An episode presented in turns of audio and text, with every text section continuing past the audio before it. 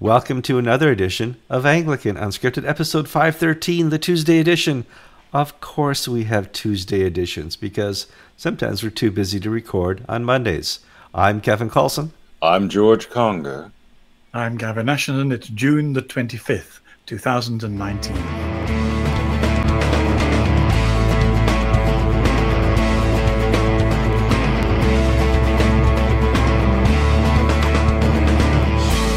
Okay, this is the type of episode I want to be sure that you do what you do as a viewer before you listen to the episode.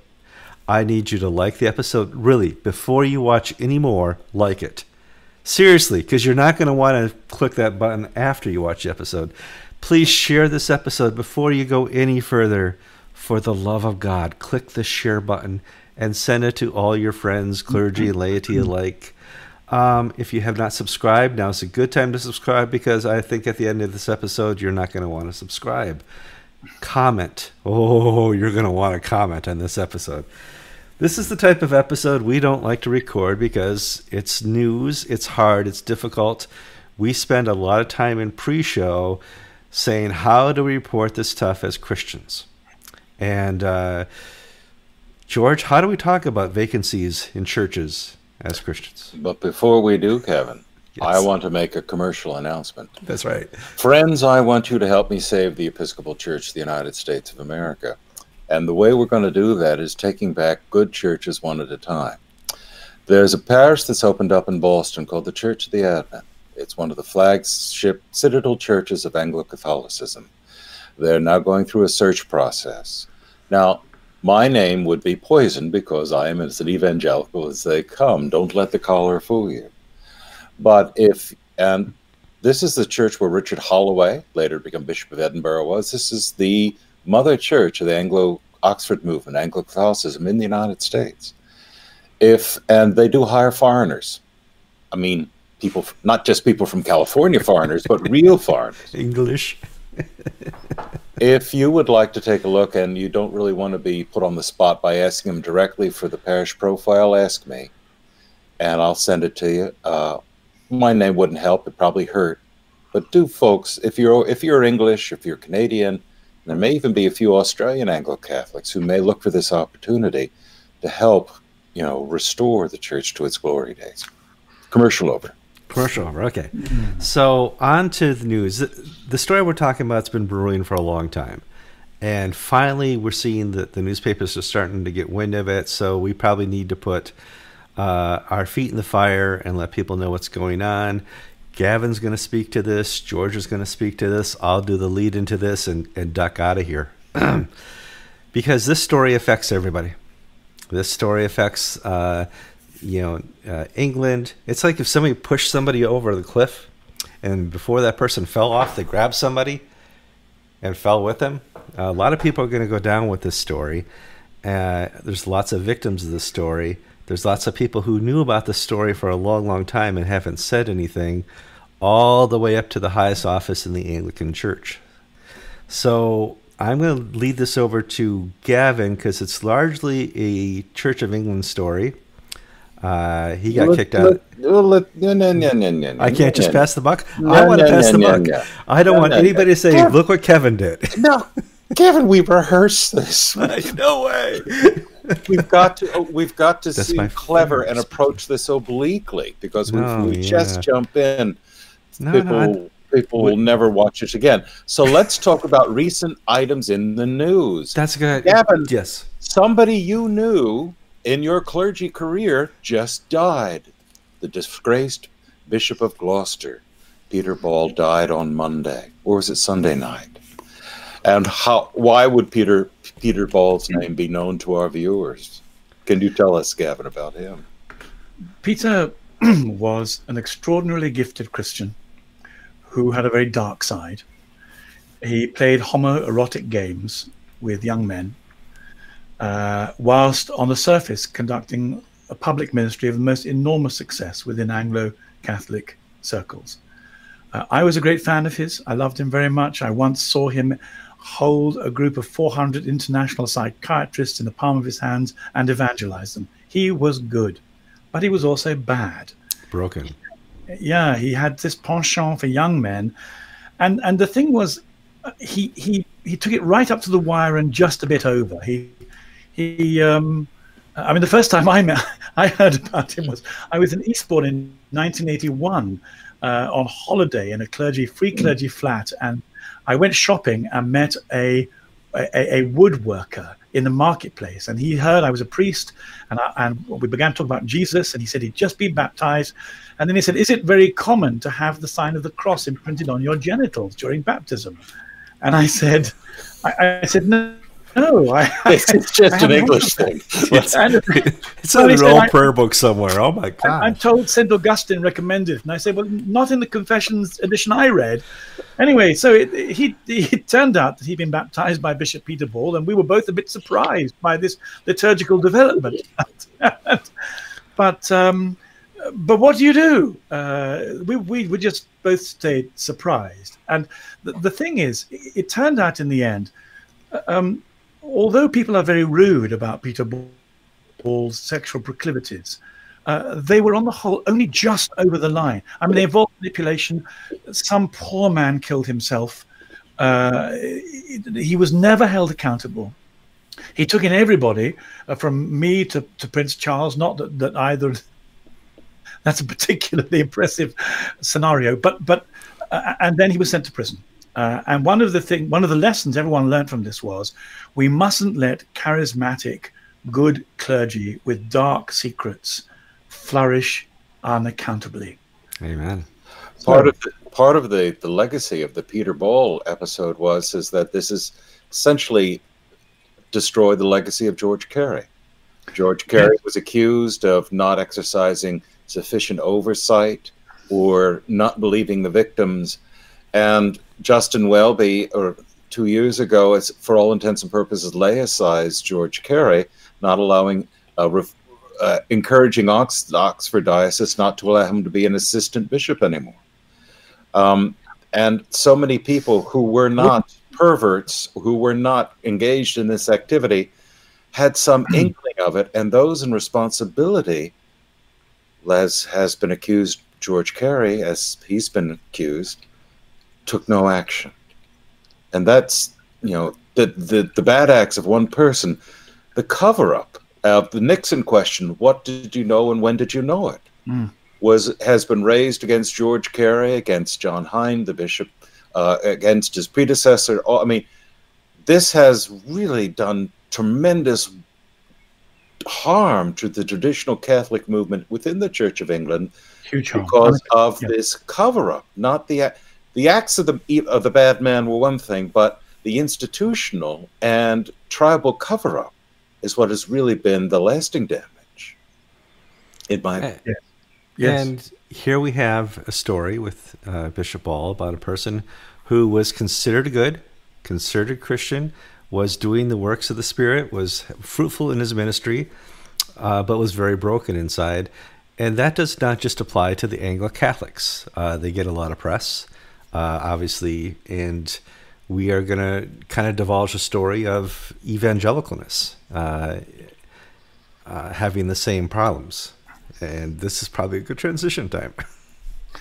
Well, I, I think one of the things we should say is that this puts us in a very uncomfortable place because with with the gospel passage in mind of the woman caught in adultery, uh, we are not entitled to throw stones, mm-hmm. and we don't want to. So we're not going to name the person who's at the heart of this latest development. And if that looks a little, he can be found by googling. Uh, it's it's one of the ways in which we're trying to uh, place this in a context that is as much pastoral as judgmental. I, have been listening to Robert Barron and Jordan Peterson to a tremendously impressive podcast, and one of the themes all the way through is that if only the church knew how to balance justice and mercy, it, it would do better. It usually slips over too far to either justice or mercy. So we're going to try and get achieve that balance as we talk about it. And if if if, if it seems we're not doing it very well, I hope you'll you'll forgive us and uh, understand what we're trying to do. Now, I think we should say that the impetus for our breaking this story is that it has now made its way into the secular press. It was was it not the Telegraph, I believe, on June 21st or 22nd, that broke a story uh, concerning a prominent retired evangelical minister of the Church of England. See, it was a bit weird, George, because it was it was was this particular uh, pastor in the Diocese of Southwark had been suspended for spiritual abuse. Now, no one really spiritual abuse is a new term, and it's it's going to be a slippery, slippery and horrible term that will be used uh, badly to catch people out. But as yet, it's quite a new term. So they didn't say what the spiritual abuse was. Out of nowhere, they just said this man's been suspended. He, he's in his late seventies, uh, and he's uh, one of the best known conservative evangelical clergymen in, in England. But but there's a history to this because in 2012, a woman called Anne Atkins, who's a very well known conservative evangelical commentator, she's on Radio 4 quite a lot. Uh, she wrote two articles, one in 2012 and I think one in 2017. And she said there's something really badly wrong in the conservative evangelical world in the Iwerne camps. Now, now Iwerne is spelled I W E R E I W E R N E, uh, but but pronounced Ewan, a bit like Worcestershire. Anyway, it, it's it. We may have to put it up. Well, but, what, what what are the camps? Just bring people up to speed who don't attend. Okay, the, so these, these these are camps for young, upper middle class men who've been to the most uh, posh, pretentious public schools. It's a very thin layer of the uppermost crust of evangelical uh, socially I want I don't, don't use the word pretentious. Um, they they they hit. So, this woman Anne Atkins said in 2011 there, there's some real problems there. There are two people who are abusing young men, uh, and nothing happened. She wrote about it again in 2017 and said they're still there. they still haven't been caught. And then Smythe came to light, and Smythe was clearly one of them and he had taken boys aside and, and beaten them on the bottom, drawn blood, all in the name of some uh, sadomasochistic pseudo spiritual fantasy he had. And the problem with Smythe was that, that the reverberations ran right up to Justin Welby because he had been one of the helpers at these camps. And the question was, did you know about this? And to begin with, Justin Welby said, well, he was a bare acquaintance. And then it turned out they'd been on camp quite a lot together, so he was clearly more than that. And Welby said he was clearly more than that. But that's as far as the tide went. The problem is that this other man who's been named for spiritual abuse in the Telegraph this last week was an equally prominent person. His brother uh, ran the camps. Uh, and he he had been there for the last 30 His years. father was a cabinet minister in the Labour government of the mid 70s yeah. of Harold Wilson. So the, the we're talking about the establishment, Gavin. Yeah. The, the, the, well, and he also belonged to a called club, and if I get it wrong, that's because I was never asked to join it. But members of, of this club, system, are, huh? I'm afraid not. Members of this club include the man in question, Nicky Gumbel, Justin Welby, several cabinet ministers. They meet in the uh, guards room at Lambeth Palace once every three months, and it's it's top secret. It's so top secret I can't get the name right. But they're part of a club. They know each other immensely well, uh, not not just at the Iwerne camps. Now the the problem is.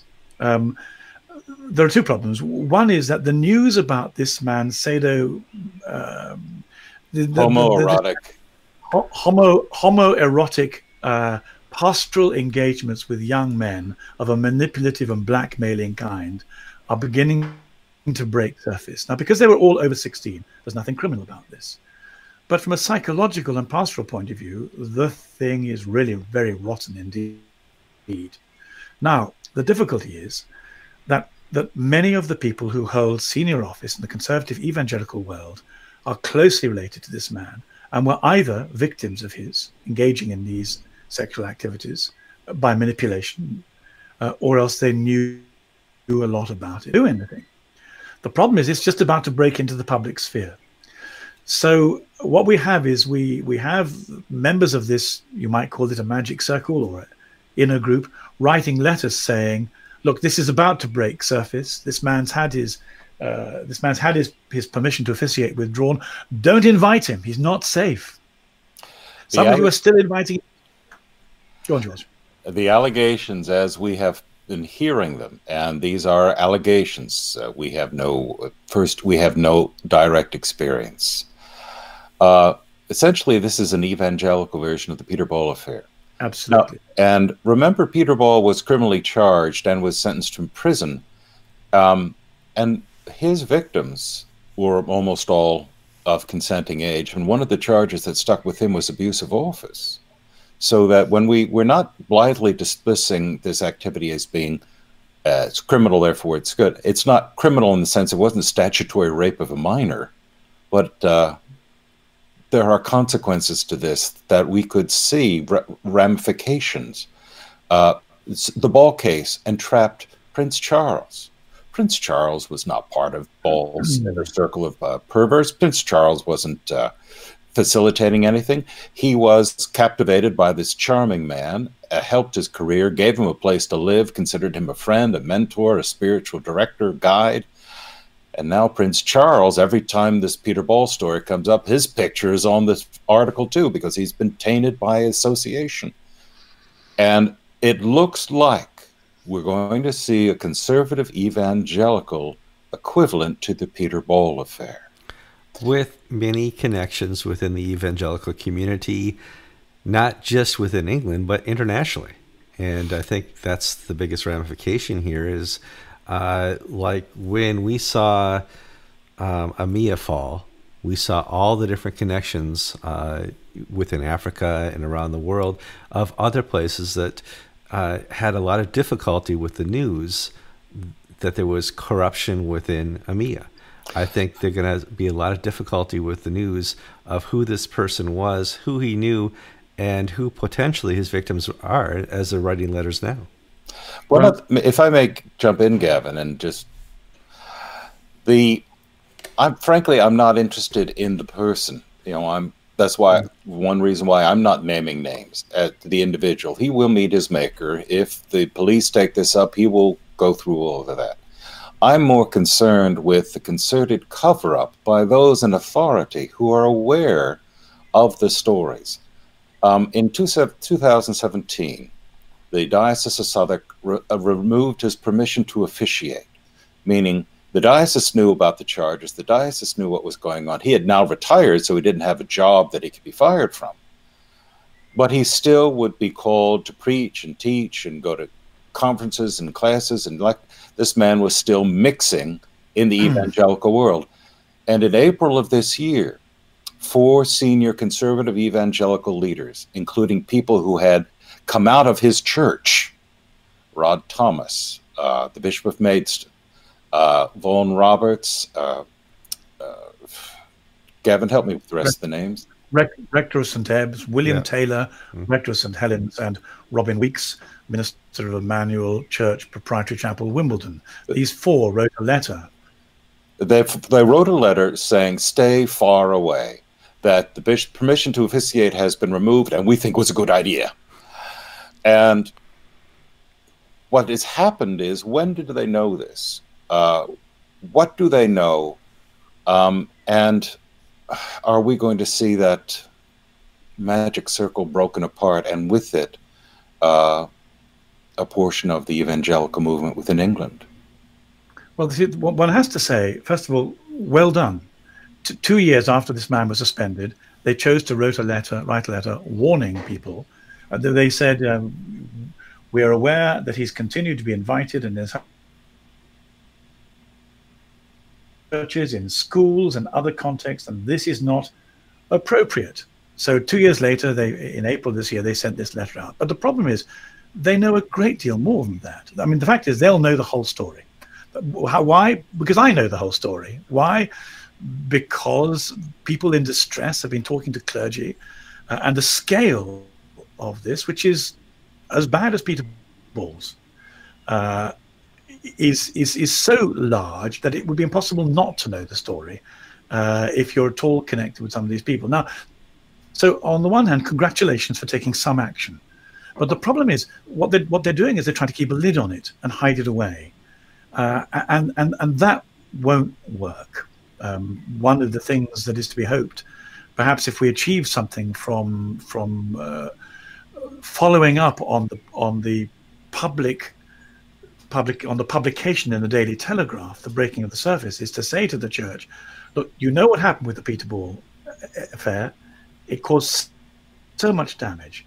This is the same thing happening again. You have to bring it out into the open and tell the truth. Apart from anything else, some of the signatures, uh, some of the people involved were were his victims. Essentially, they've been engaged in condoning this form of, uh, which ranged from sexual horseplay to to something much more serious, uh, and they themselves will be having to work through the implications of having been involved with somebody who was so spiritually helpful to them at the same time so profoundly abusive.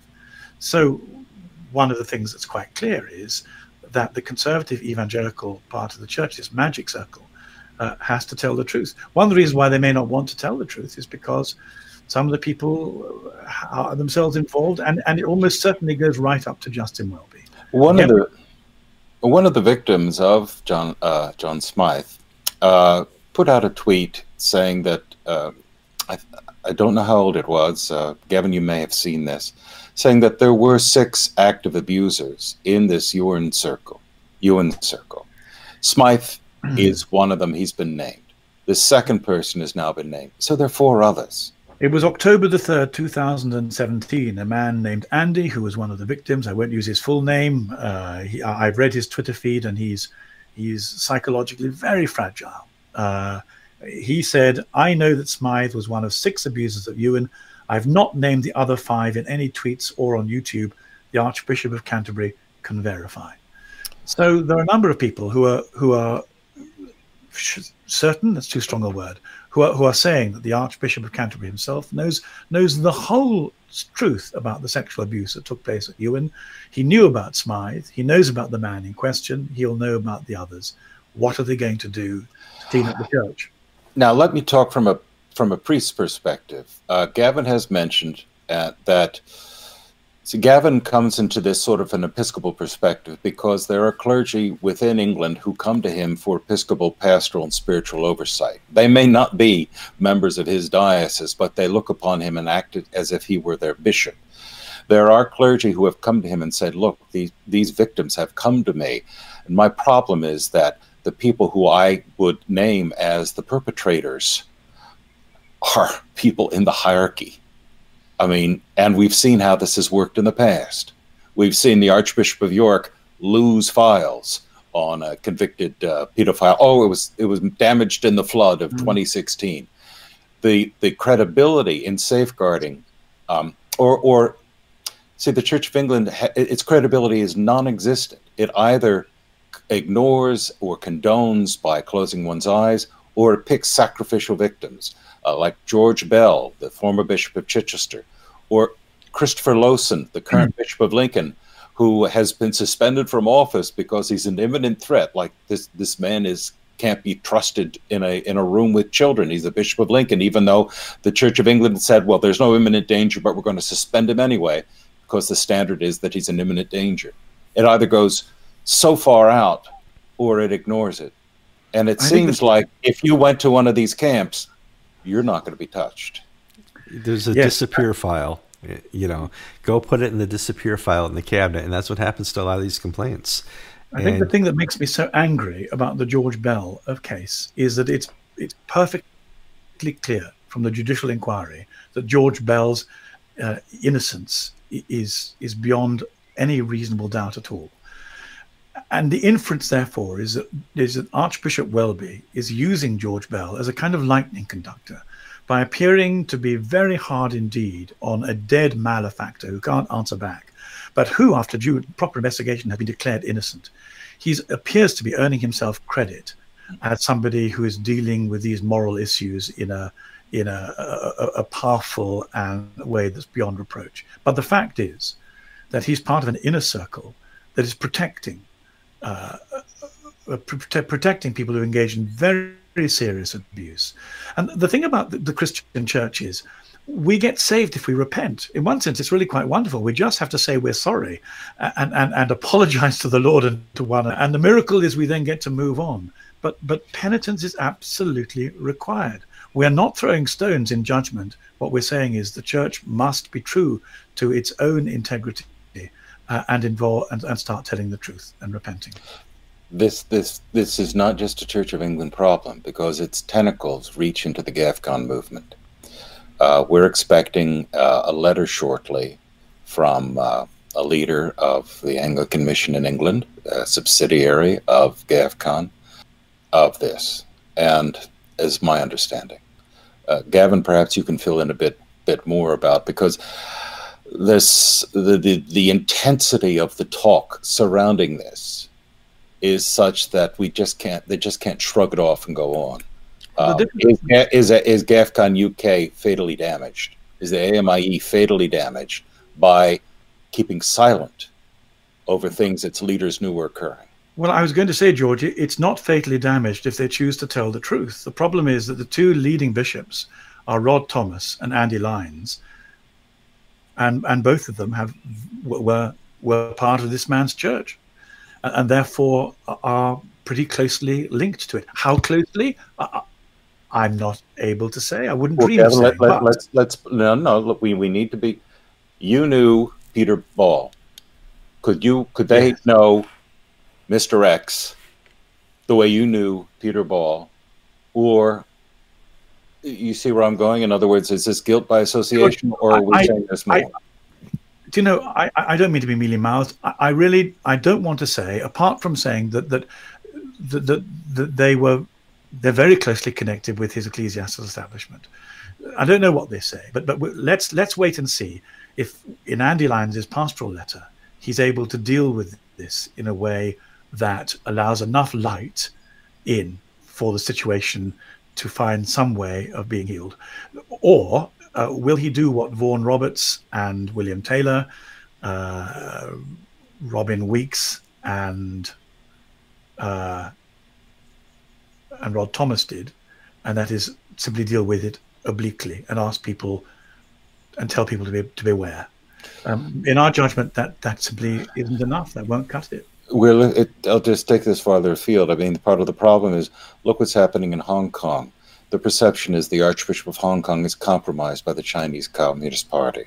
Therefore, his voice is non existent at a time when Christianity is the stand against the oppression of the communist regime in Peking.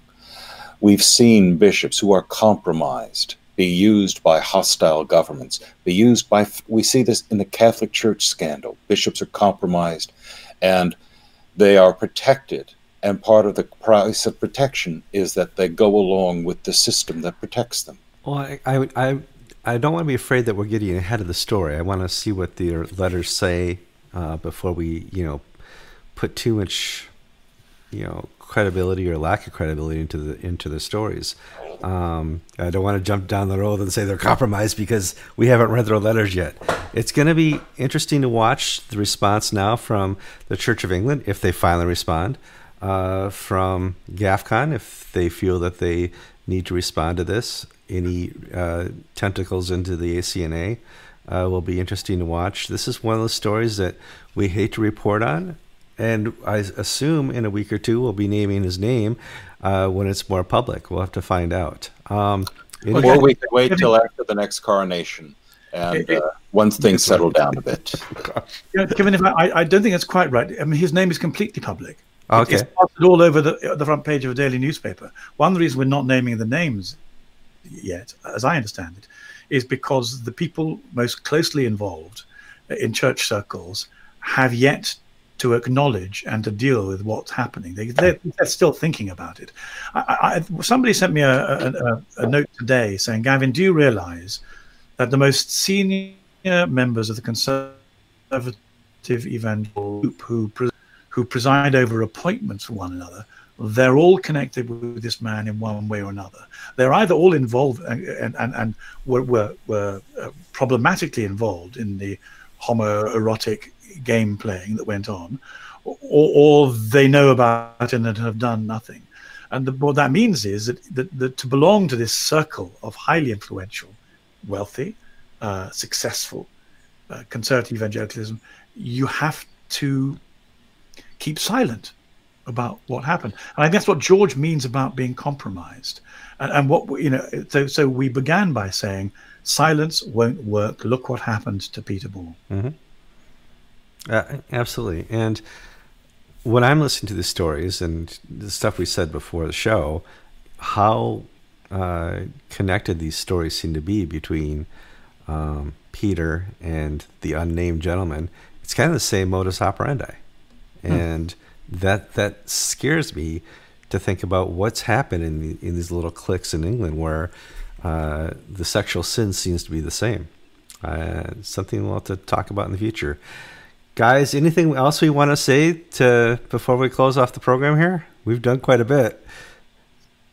How about Lord, we pray at Lord, the end of the day that oh, God oh, can be glorified should, in this? Should yes? we give them uh, Alan uh, Haley's address for uh, yes, service of, uh, uh, of yeah. a libel complaint? Or uh, jeez, yeah, boy. Well, they, you can't libel us. We're, we're we're well, judgment well, proof. We have no assets.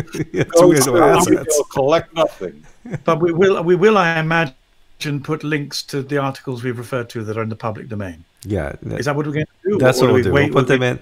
We'll put them in the show notes. If you go to our YouTube channel, uh, you'll see the links in the show notes. A little description of the of this, uh, kind of the Nixtonian moment for the Anglican Church. Uh, when did they know, and what did they know? When did they know it? I'm Kevin Kallsen. I'm George Conger. I'm Gavin Ashenden. You've been listening to Anglican Unscripted 200 and no, 513 on the 25th of June. Too many of my brain cells are, are engaged in thinking about other things. And pray for us, for we too are sinners.